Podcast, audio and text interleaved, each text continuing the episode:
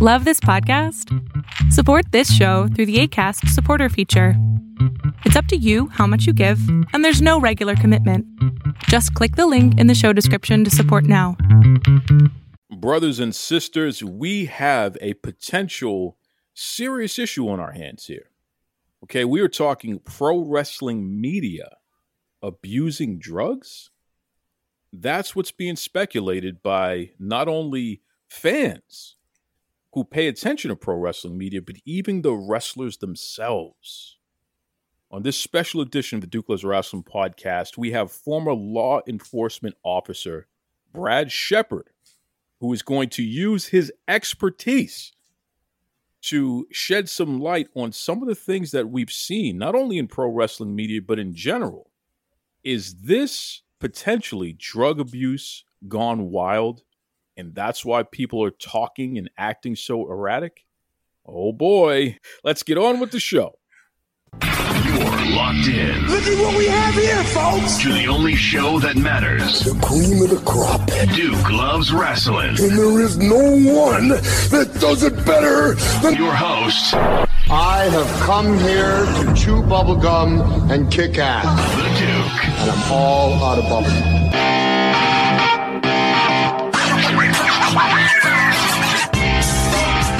Welcome back to the Duke Loves Rasslin podcast, the show about pro wrestling and everything else. And brothers and sisters, he is back. One of the most controversial figures in all of pro wrestling media. One of my favorite guests. And overall, just a, a guy that you never know what you're going to get, but you know it's going to be a good time. The one, the only Brad Shepard. What's going on there, Shepard? Duke, I'm I'm honored to join you on the Duke Loves Rasslin podcast again. We always have a good time. Uh, let's do it.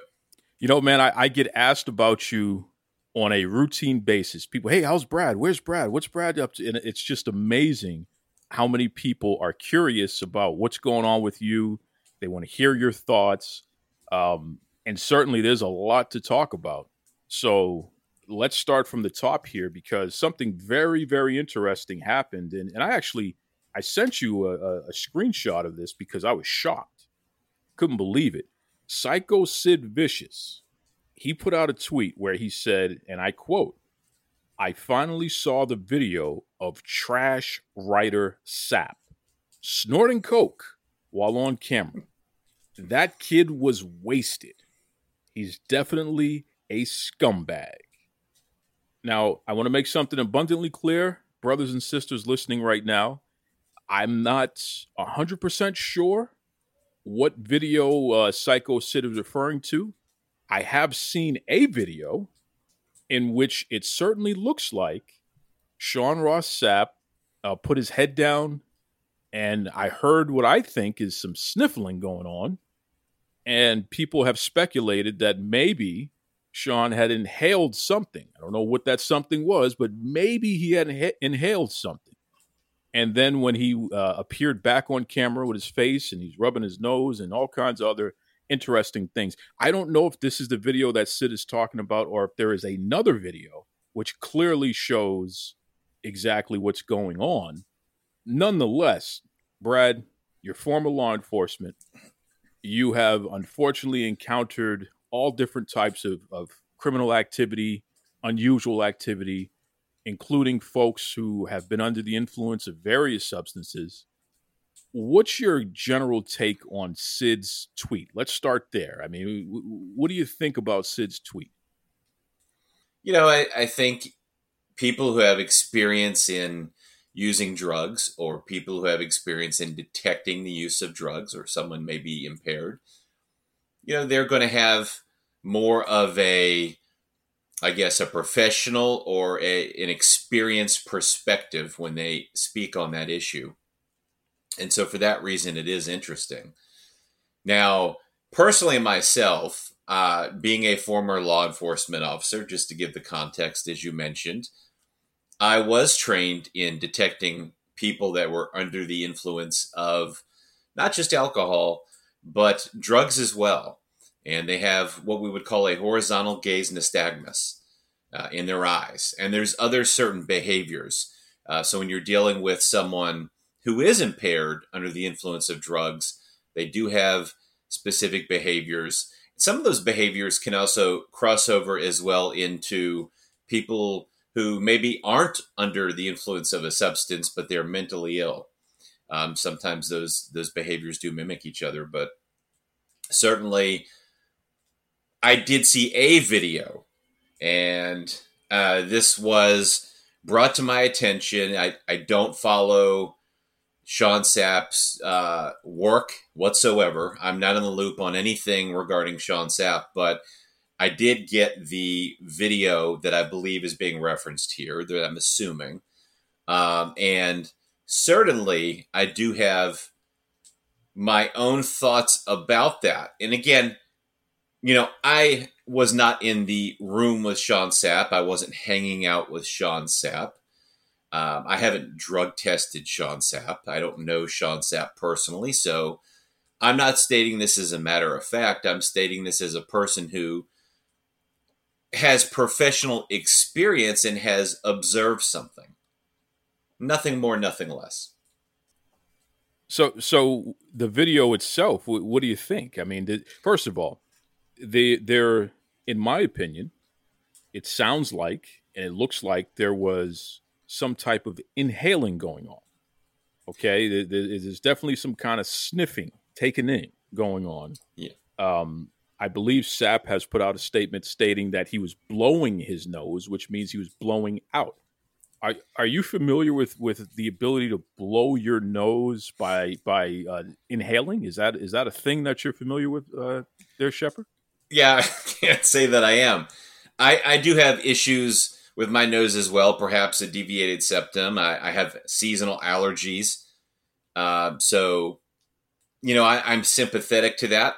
Certainly never heard of that, and he did appear to be certainly. Um, taking in a substance, it seemed, taking in something, nasal spray, whatever it is, we don't know. But there definitely appeared to be something going on there, uh, and and that's not something in my experience uh, that I've seen typically with a nasal issue like a deviated septum. Again, maybe I'm wrong; it could be, but just in my experience, having those issues as well. Uh, as far as observing things, there were some mimicked behaviors of what I've seen in people who are impaired by a substance, um, and sometimes people who are also mentally ill. So, again, I'm not saying that is the case with Sean Sapp. I'm not saying that's the case here, but I am saying the video that I saw, presuming that it's unedited, that that behavior in that moment is also something I've seen mimicked with people who are under the influence of drugs. You know, the the twitch like movement, um, and also talking his his jaw was going back and forth, and he seemed to be kind of all over the place with his eye contact. Like you mentioned, obviously it appeared to be inhaling through his nose and it just didn't seem like a normal human reaction to what we would consider an allergy or a nasal issue. Again, just my opinion, and it is based on having actual professional training and experience. It's interesting because we we see these pro wrestling media personalities. These are people who cover wrestling, whether they're they're writing podcasting, uh, what have you, we see them and those who are sympathetic to them. The behaviors go beyond just, I like this type of wrestling, you like a different type, so we're going to debate, we're going to argue, I disagree. I love this match, I, I didn't like that match. It it has devolved into literally people cussing you, um, challenging people to fights, jumping in inboxes, challenging wrestlers to fights. Yeah. Very, very um, unusual behavior. I wonder, again, as a as a professional, as someone who literally had to be trained in how to identify these sort of things, Brad, I'm deferring to you in this regard. Um, is that consistent behavior with people who may be under the influence? The fact that they're they're looking to to get into physical altercations over over very trivial things. I like a, a wrestling thing, or I I like a particular person. I'm going to have them on my show. Now I got to get cussed out and threatened, doxxed, all kinds of other mm-hmm. uh, behaviors here. would you say that's consistent with somebody who may potentially be abusing uh, substances? Yeah, uh, I I believe so. I mean, again, having that experience and being on the receiving end of something like that, and and knowing firsthand that that that's happened uh, with some folks. Yeah, I you know I've seen that with people that sort of erratic behavior who are under the influence at the time, or also have a mental illness. And again, this is not a you know it's not a negative thing. We want these people to get help, to get treatment, uh, to be well um, but we have to be able to talk about these things as well instead of normalizing them. That it's it's okay. There's nothing wrong. What you're seeing isn't really what you're seeing. Everything's just totally normal, and that's okay. And you have to pretend it is. Well, that's exactly it. And and you know, kudos to you. And and I definitely piggybacked on this. We we made it a point not to poke fun at addiction and potential issues uh, associated with that. We we were pretty straightforward and, and, serious about the fact that if in fact drugs are being consumed and abused, um, especially as a person is is performing their function as a wrestling media personality, that is now we've gone into the realm of are you promoting this stuff to your followers? Are you trying to normalize addiction or or abuse. And in that sense, I mean, it's not okay. It's not okay. And I'm calling it out. And I've seen far too many times these folks, the way that they carry on, they, they have very low lows and they post about it. It's mental health this, and I wanna I wanna unlive that, and all these weird ways that they describe these things. Um, and then they cheer on folks who be, behave in a manner that certainly looks like they're under the influence. It it gets escalated when they're at these live events and they're taking videos of themselves clearly intoxicated, promoting the fact that they're intoxicated. Have you seen these videos, Brad? I have. I've seen them. And, you know, my first thought when I saw them was, wow, this person really should be embarrassed, not acting like this is cool, right? You know, you're a professional, you're at a professional event, and that is your first impression for many people, or that is how you present yourself to, you know, the the companies, the people that you cover for a living. And and to do that and be just sloppy and unserious and you know, I just I I was embarrassed for them. Really, was my sentiment, and uh, I'm not surprised by any of it. Of course, obviously, as you know, you know, uh, but you know, these behaviors revealing themselves. It's a good thing in a way, obviously, because these are the people that they are the gatekeepers, the problem problem children in in the IWC and the wrestling media, uh, and so this sort of thing being exposed is a good thing.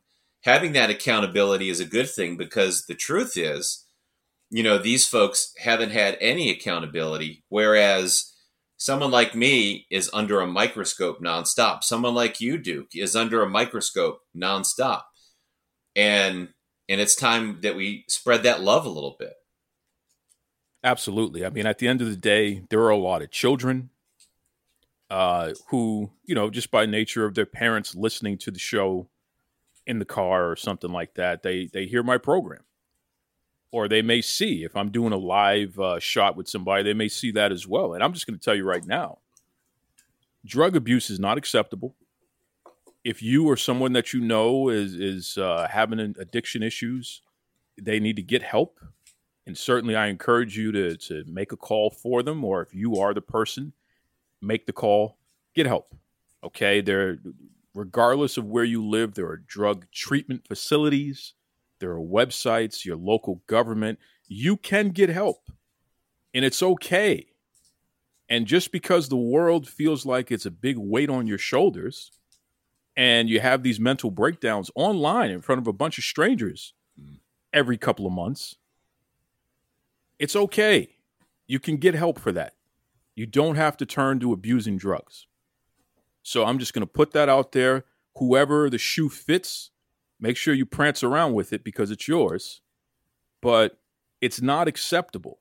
And it's a disgrace to the entire wrestling media concept because here's what's happening the wrestlers and the promotions, they're getting fed up. They're getting fed up with these media personalities acting like tough guys, thinking that they can go around threatening to, to fight this one and challenging to fight that one, cussing this one. You had, you had a you had a, a media personality the other day literally out one of his sources. One of the biggest names in wrestling and CM Punk was outed by one of these humanoids recently as a source just completely unprofessional and unhinged to do something like that. And a disgrace, quite frankly, to do something like that. I mean, did, did you see that when Punk was was outed? I saw that. I could not believe it. And when I saw that, I wasn't surprised by who did it Sean Sapp. And this, in my opinion, is because of Sean Sapp's ego, because of Sean Sapp's desire to be an authority and important in wrestling. His his ego wouldn't allow him to not do that. Uh, and that was a giant mistake. And if you're in the pro wrestling business, if you're a pro wrestler right now, and you look at that and what he did, and you give him information, you are a fool. Because he has now proven for the entire wrestling world that he will not protect his sources. Period. And, he, and he's proven that if his source decides they don't want to talk to him anymore, that he'll throw a, complete public tantrum Yeah. and start revealing things that he had no business revealing. Right? It's amazing. Yeah. It's yeah, amazing. I, I I could not imagine doing something like that with all of the big stories I've broken. I couldn't imagine just saying, "Yeah, so and so told me this." yeah, I'll probably never talk to him again. Yeah, I, I. It's just, it's complete lunacy. You know, as you talk about sourcing and managing that relationship and the confidentiality, you know, the nature of that in particular in wrestling, where you know that outing a source can lead to them being fired. It can lead to them facing consequences on the job, even if they're not fired. You know this. So, why would you ever do something like that? Yeah, even if CM Punk doesn't talk to you again, there may be other wrestlers that say, hey, I don't want the CM Punk treatment. I can't talk to Sean Sapp about anything. it's just amazing. And, let me tell you something, folks. There are people in the business who will publicly denounce certain uh, wrestling media folks, but then be in their inbox feeding them information. Hmm. They're trying to protect their anonymity in that regard. So don't think for one second everyone that's taking shots at people that means that they're completely against them. It's it's often you know the opposite. There's certainly people who have taken shots at you, Shepard. There's people who've taken shots at me, and then you know they're they're definitely asking us to help them get information out at the same time. You do the math on that. You know what I mean? But that's the whole point of when you have a source, you protect that source. You don't say who they are. You certainly don't have a tantrum when the source decides they don't want to feed you information anymore. I mean, there's a, there's an entitlement factor to this, where it's clear certain people in, in wrestling media feel like they should be the ones that get all the information. And if they're not getting the information, then it's time to act like a scorned lover and and burn your house down, right? It's it's insane. It, it really is. Uh, and, and the truth is, Sean Sapp should be getting a lot of backlash from this. Uh, you know, he's not going to. We've talked about this system, this structure in pro wrestling, with these gatekeepers, you know, the Meltzers and the Sapps, et cetera, so on and so forth. And so there won't be any real significant backlash, but there should be. People shouldn't accept this. Pro wrestlers shouldn't accept that. And the subscribers to Fightful Select shouldn't accept that kind of journalism. But you know, wrestling it's it's a low bar. There's low standards, and behavior like this just gets a pass from these guys over and over and over. It's true. It's true. You know, we said his name, so we might as well jump into that a little bit here. CM Punk. He was uh, fired from AEW. Tony Khan is on record stating that CM Punk threatened the lives eh, or put the lives uh, of many people, including Tony Khan himself, in jeopardy, which is really strongly worded um, stuff there. I, I want to get your take on this, Shepard. I mean, what could CM Punk have possibly done that would make the president of the company literally say, I my life was in jeopardy because of this person?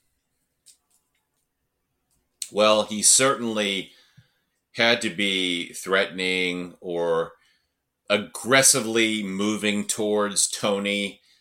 You know, I think one of the the big takeaways from this is it was a big issue because this involved Tony and not just one of the other wrestlers.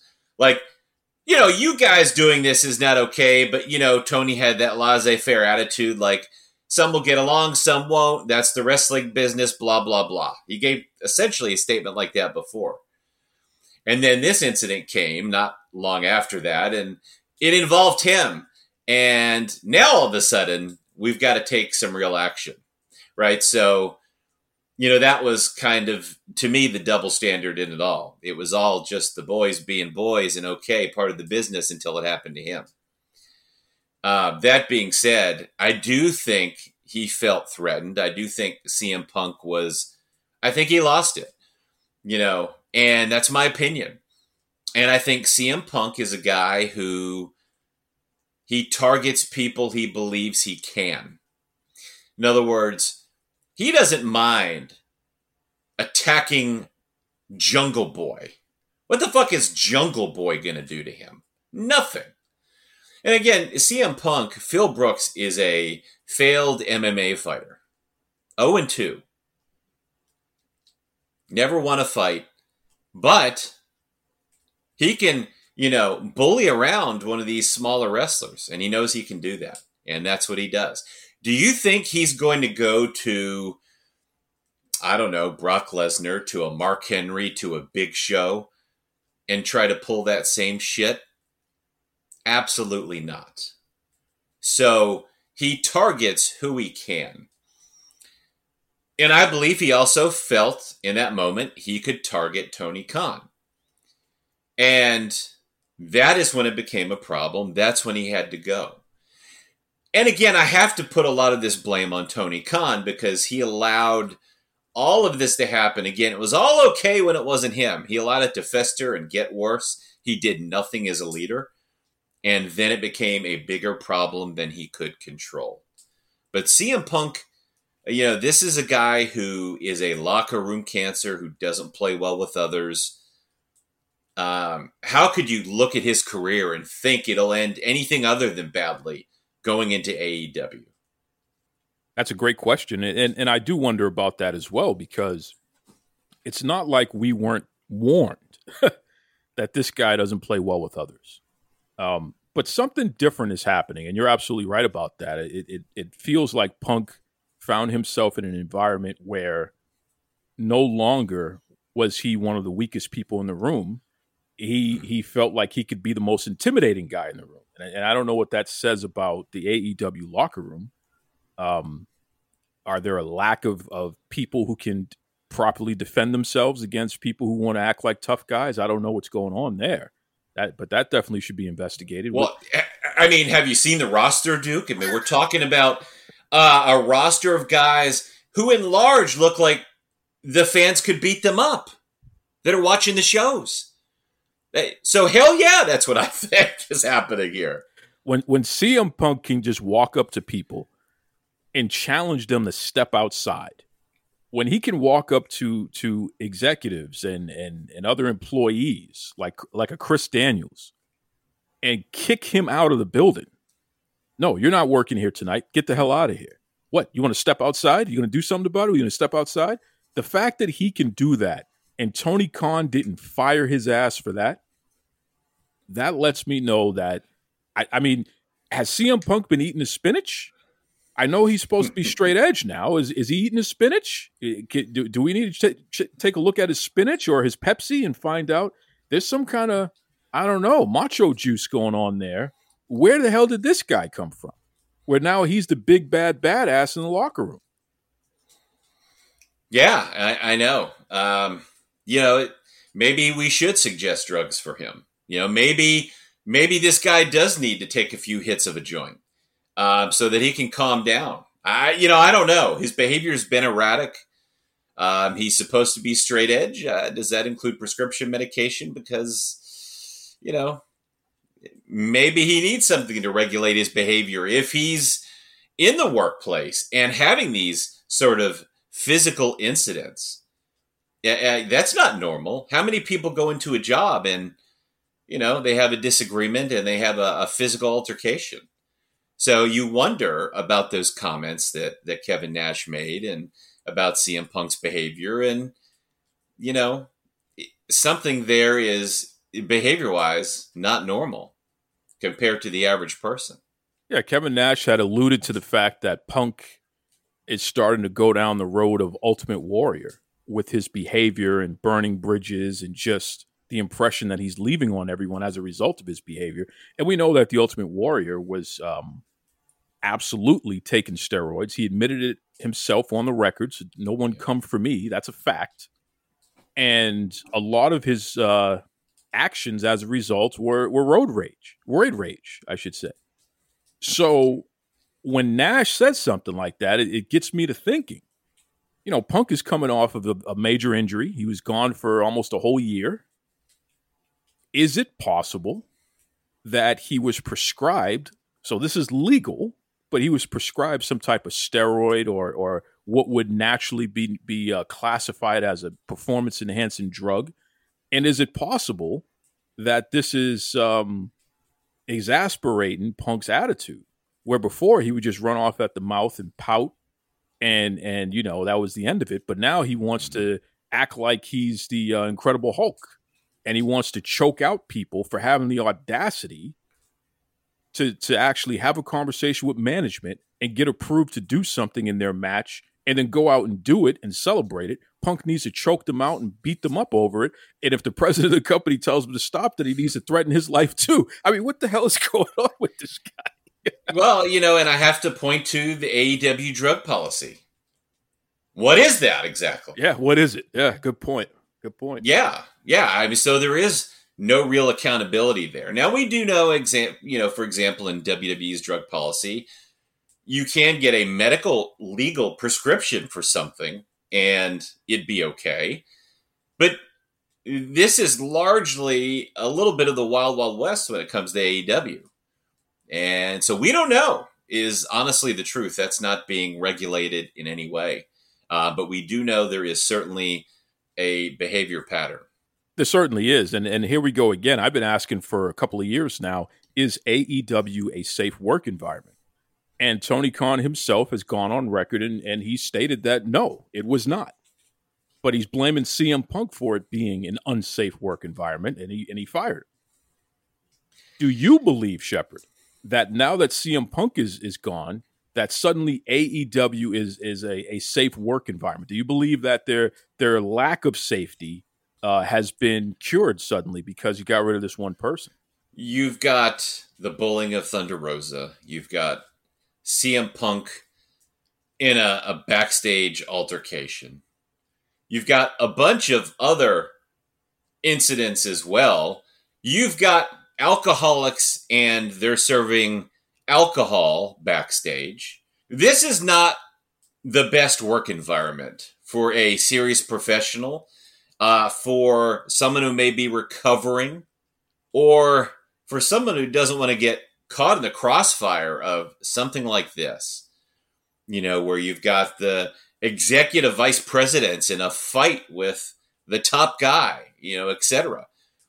You know, for me, this isn't the kind of workplace that I would want to be in. And I think that's what people have to remember is there's ultimately this sort of romanticization of the old days where hey, they were real men and they went out and, you know, they'd fight and make up after, etc. And I, I get all of that. But would you yourself want to go to work every day in that work environment? And the answer for me, if I'm being honest, is no, absolutely not.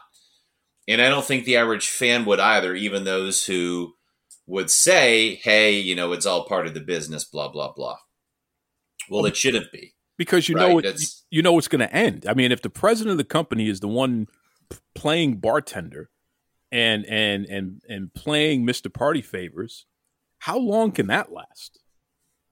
You know, at what point is are you going to wake up one day and no longer have a job because the damn president of the company has crashed, and now Daddy has to to send him somewhere where he has to get his stuff together, or worse, right? That's not yeah. a stable environment. That's a place where I'm constantly going to be wondering, am I going to have a job tomorrow? because because this guy wants to be friends with everybody, and he and he and he's literally making the drinks uh, in order to accomplish that. That's a scary situation. That's a scary situation. And Tony Khan, I know you're listening. I know you hate listening to everything that I do because you're you're you're dreaming of the day where you can finally catch me and and and do something about it. I beg of you, Tony, you can bring everything that you got, including my good friend over there, Megha. I am not afraid of you. I would love to to go through the process of discovery and expose all of the nonsense that goes on in that company. I know a lot about what's gone on. You would be very mortified if you knew what I knew, my friend. I know about some of the things you've done here in Boston as well. I know about a lot of the things happening in Jacksonville and how the local elected officials and the people around there how they view you tony you do not want to dance. So and i'm saying this on the record over and over again because i know what you've been trying to do. Good luck to you pal. I would love for you to even make a move. Anyway and that's not brad shepard talking. That's that's the duke. And i'll just leave it at that. Moving on here there was a um a story about a guy from Forbes magazine who tweeted, this isn't even an article, he tweeted that he would value AEW at $2 billion. That's his valuation of a company that literally cannot even sell out a 10,000 seat arena right now. He would value them at 2 billion. They can't even get a new TV deal yet, right? Their right. contract is up at the end of this year. The network hasn't even picked up the year option yet. Yeah. But he's going to value them, a company that's still not profitable. Tony Khan just went on the record again and stated that he needs his next TV deal in order for AEW to be profitable day to day, which is interesting language there. And that, and they're looking for a 3x increase on their TV deal. So it's not like whatever they're getting paid now is going to get it done. They're spending way more than they than they're uh, earning there right? Yeah. Two billion dollars, yeah. Shepard. Which what's your take on is is AEW worth two billion dollars? Yeah, AEW's not worth a billion dollars, much less two billion. You know, much less anything close to a billion. I mean, this is a company that is not even profitable. They're operating in the red, and the tell was Tony's remark about the TV rights, right, and what he's seeking and what they need to be profitable day to day. Uh, you know, forget the other stuff we know that alone was a tell. So it's a, a, difficult position for him, but and and he's a private company, so he doesn't have to reveal pertinent information like a WWE would. So we know he can be we know he can be a carny promoter and he can lie about it, or he doesn't have to give the whole truth. He can give a half truth. It doesn't matter. Let's be honest. Many of the fans in AEW are going to believe whatever he says anyway. But a billion dollars, two billion dollars, not even close. Again, you look at the base of their operations, which is the United States, and they're not selling out arenas. They're not even close. they're not even selling out half the arenas. I, I mean, you know, the typical shows right now are half empty at minimum, minimum. And he refuses to go to smaller venues because of his ego. But to act like all the payroll, all the expenses he has with everything to produce TV and the talent and the the road, etc. This is a business operating in the red, and you think that someone is actually going to buy it for $2 billion. Like, are you on drugs?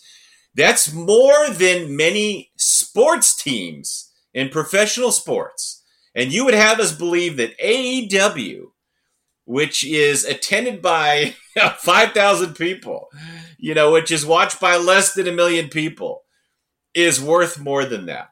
I mean, it's it's so insane on so many levels. Like, and you point to that article, and the guy who said it is not someone who's in the financial industry.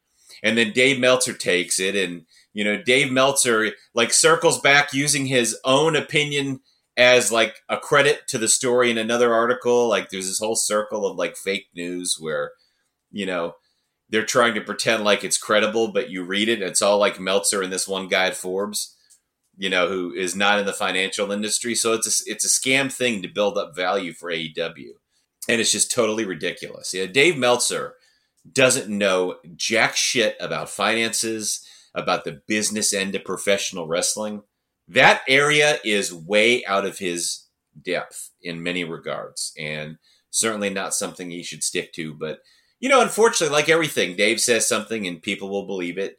Tony says something, people will believe it and um, you know that's that's where we're at. But yeah, two billion, not even close to being there. Not even close. Now you just said something that's interesting. This guy who made that quote unquote valuation is he not in the financial industry? No, no. My understanding, he's not in the financial industry. That is, and, and listen, the valuation was literally pulled out of thin air.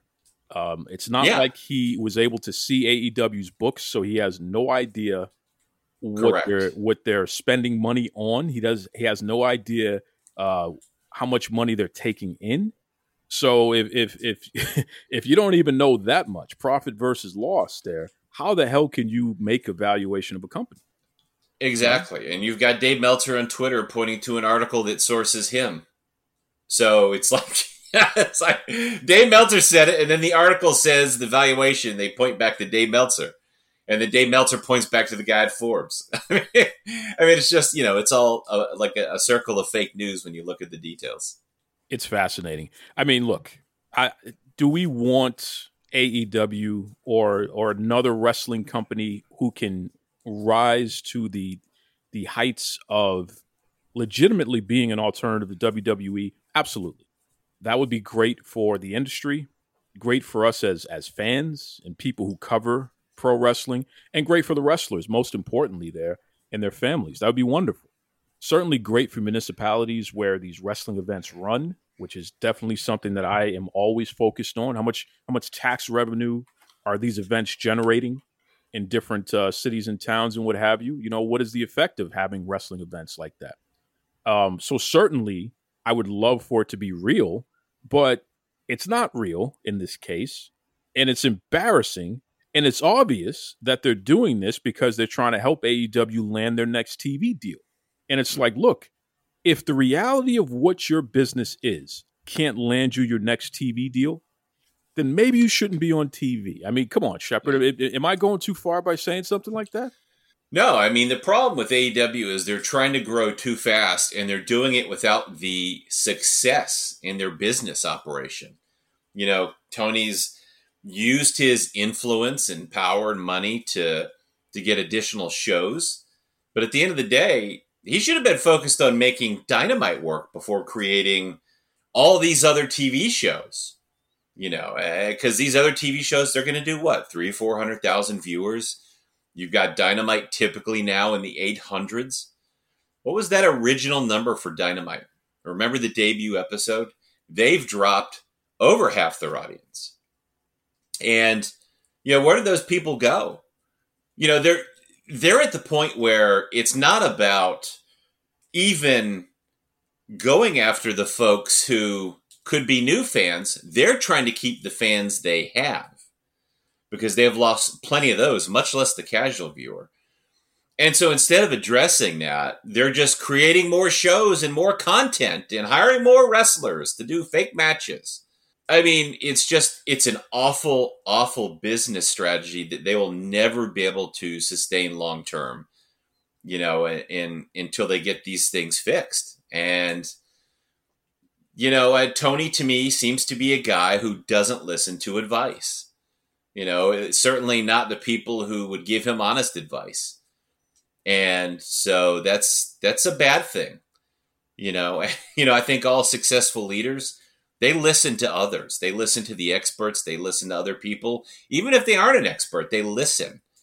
It doesn't mean they have to take their advice and, and implement something but listening and getting other ideas because you know you don't know it all you're not the expert in everything that that makes a good leader and i don't think he really does that so you know they're just focused on the wrong things. Again, they should be focused on making dynamite work and then create a second show.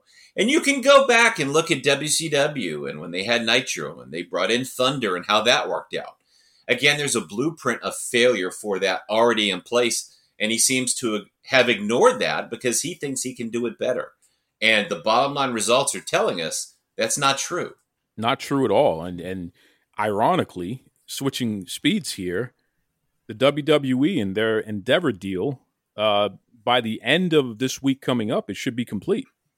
Right? We're only a couple of days mm-hmm. away, mm-hmm. according to Endeavor, that WWE sale will will be finalized, and the the merger of WWE and UFC being under one umbrella, TKO Sports or whatever they're going to call themselves there, Vincent Kennedy McMahon being the chairman of the board for both the UFC and WWE. Uh, Nick Khan, president of WWE, will report to Nick to uh, Vince, and Dana White, president of the UFC, will report to Vince. But Vince literally would be the person uh, overseeing all of that.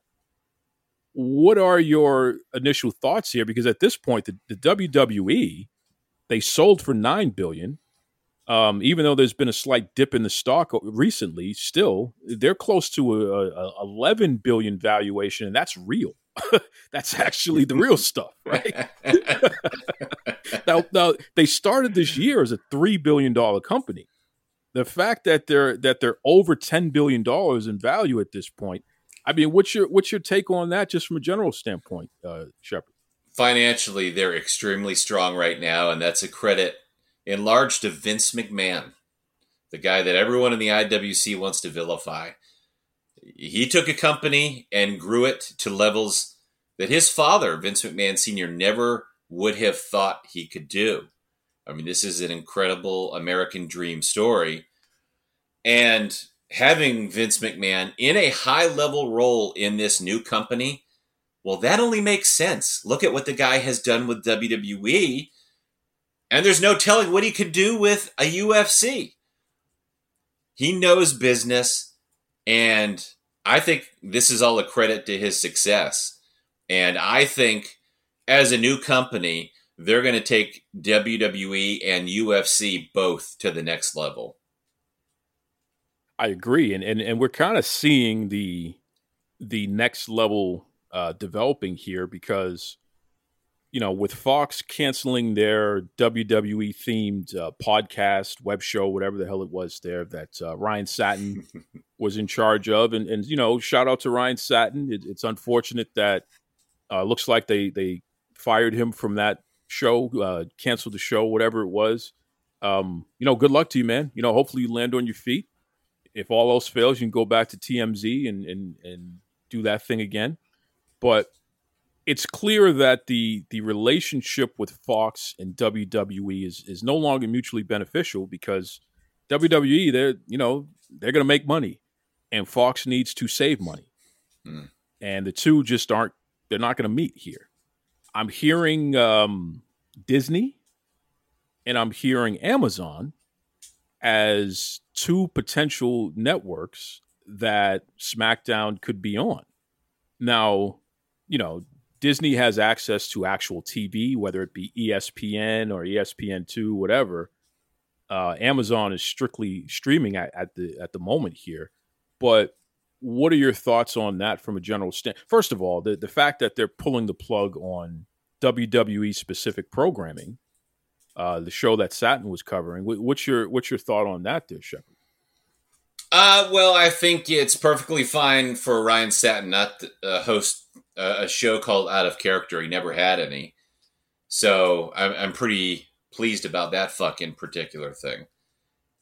Because this is a guy who, again, for people who don't know, that went out of his way to use his platform behind Fox Sports, a massive platform, to damage my reputation within the pro wrestling space. He's a very dishonest person. He is someone who's fallen upwards his entire quote unquote career. So I, I don't have any sympathy for him. I don't like him. You know, I don't root for people to lose their jobs, but this this is someone who, you know, felt like he's just kind of going through the motions. And uh, and I'm glad he'll have a new opportunity, hopefully outside of wrestling.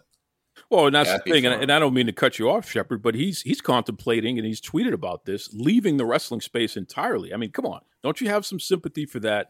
The guy loves wrestling, and now he may have to say goodbye to it. uh, au revoir.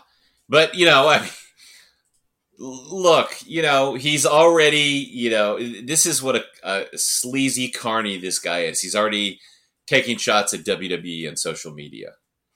You know, people love something in WWE, but when the indies do it, you know, they hate it. So that was that was clearly like right after his his show was canceled, right? It was just very recently. And so, you know, he's he's got the grift going. He's going to be anti WWE now that you know he needs the grift of potentially going elsewhere in wrestling.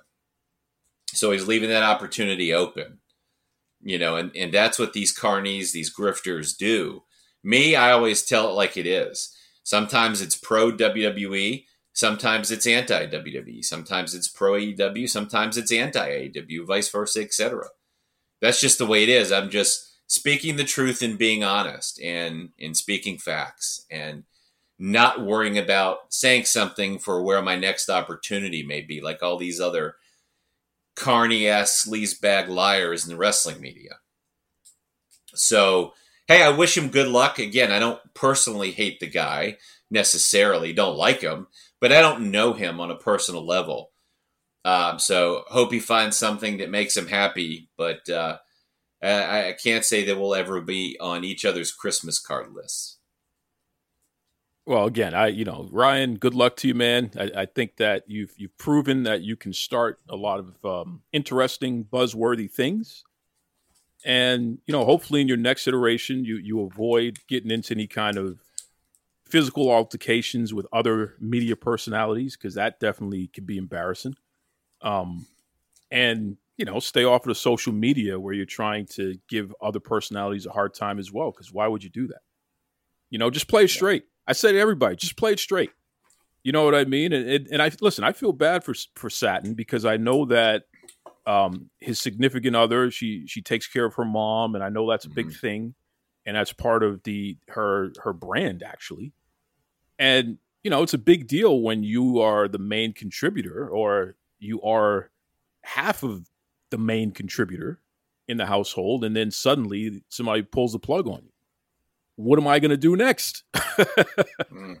You know what I mean? But on the same token, I wish people like that would consider that when they go after others. Right. And that's my problem. And I was Yes. completely pissed off when Satin took that shot at you utilizing Fox to do it. Yeah, it was frustrating because the story was true above all. Like that's why it was, you know, frustrating. And and years later, I've had to hear that from trolls online that, you know, Fox Sports, Fox, their big platform, you know, says that I'm fake news and don't listen to me. And I mean, I had to go to an executive at Fox to to clear this up over his behavior. So yeah, I you know, I don't think that you do business like that. Uh, you know, I wish people who had a problem with me would just come to me and and try to talk about it uh, rather than these childish games. Look, man, I you know when when I saw controversy and everyone was talking about this Brad Shepard guy, I reached directly out to you because I wanted to know, hey, what's going on here? People are saying X, Y, and Z about you. I want to know what the truth is, and and that is how you and I built our relationship, Shepard. Yeah, legitimately, what you just said. I went to you. I didn't play games, join the mob, and talk trash and carry on in that regard. No, I went directly to you and say, okay, buddy, come on the show and let's let's have a conversation and let's see let's see who, who you really are and ironically you've been the same guy from day one and yeah absolutely and the listeners love it and that's the craziest part about it it's like you know people say whatever they want to say and that doesn't mean that everything you say i agree with we we openly disagree about what we openly disagree about but it's respectful we don't play games with each other and you know i i trust you more than I trust a lot of these other knuckleheads who will smile in your face and then bury you behind your back, blackball you. There's so many things that these guys do. Yeah. There are people in wrestling media who come back and tell me the, the, the games that they play with people in their lives. And that's the thing. This is people's lives that you're playing with. And it's like, you're not tough. You're a friggin' media personality. And you're barely that. Just play it straight, folks. Imagine that. You know, so again, you know, with with Fox seemingly divesting in WWE, it's clear that uh, SmackDown is going to have a new home after 2024.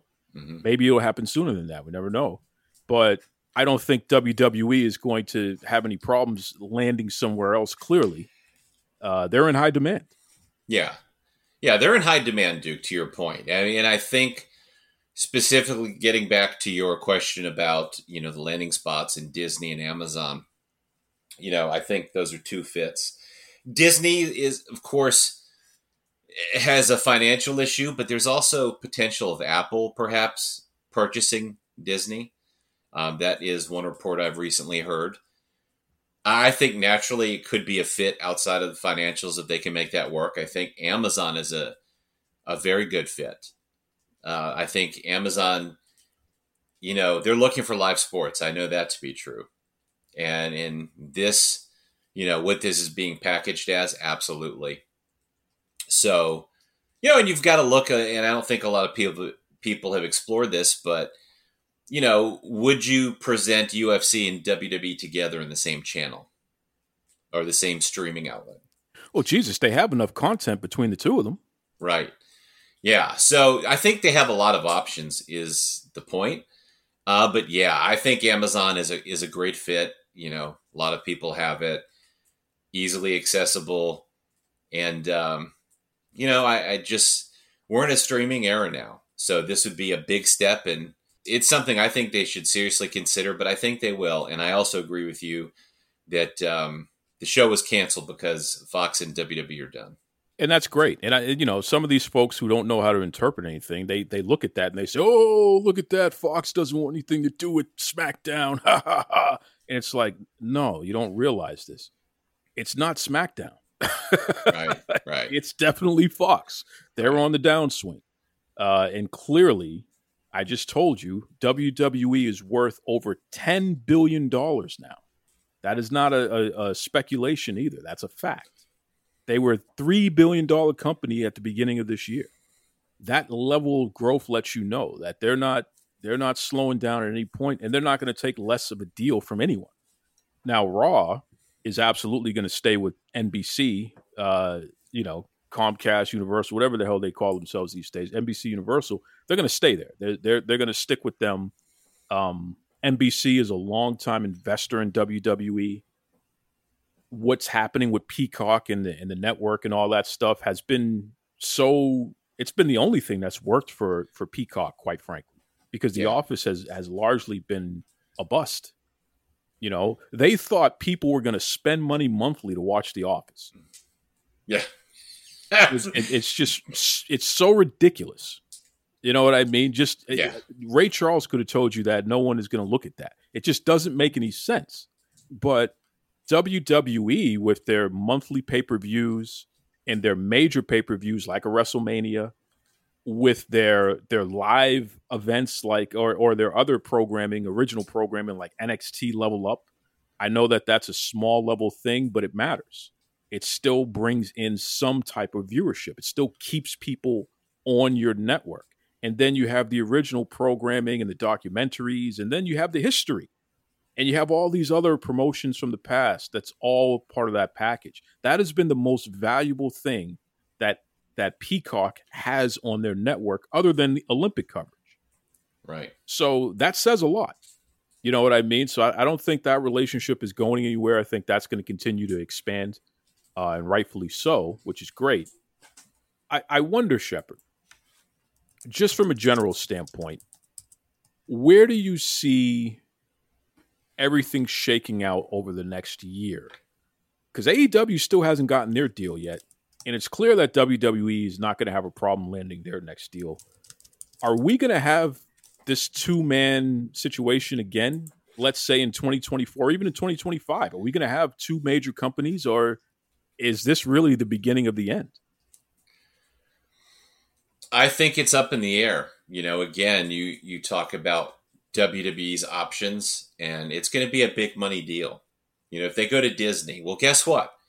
Here's one thing: Disney owns eighty percent of ESPN. Well, guess what is on ESPN? UFC.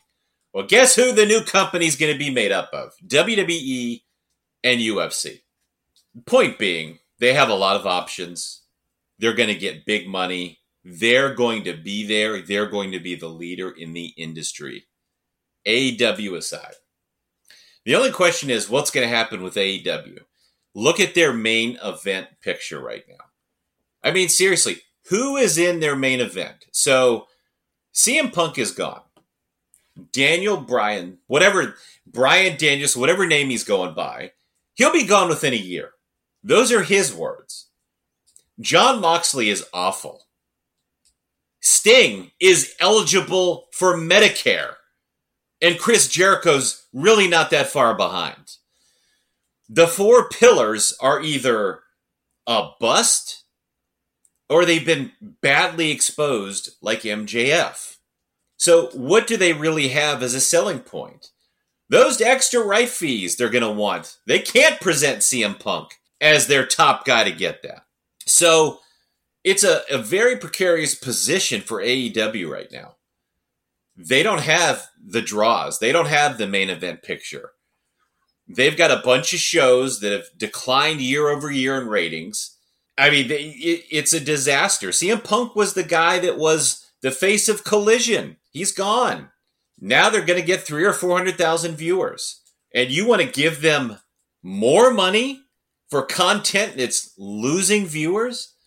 I don't know. I think that's going to be a tough battle. And if it weren't, then they would have already had an increase in rights fees by now, in my opinion. Right. So I think that that's telling. So it's up in the air for them. And ultimately, Tony Khan can have this company run, whether it's on TV, not TV, until the cows come home and the money runs out from Daddy Shad. But if they're going to be profitable and grow, they're going to need TV. They're going to need mainstream TV. And whether that's streaming or an actual cable, that that doesn't matter. They've got to have that outlet for people to watch. And right now, I think it's a tough sell. So it's up in the air with them. Well, Shepard, you, you definitely have blessed us with uh, your usual insightful, sharp, you know, the same Brad Shepard that we always uh, appreciate coming on the show. What's the best way everyone can uh, keep up with you and, and all of your musings, so to speak?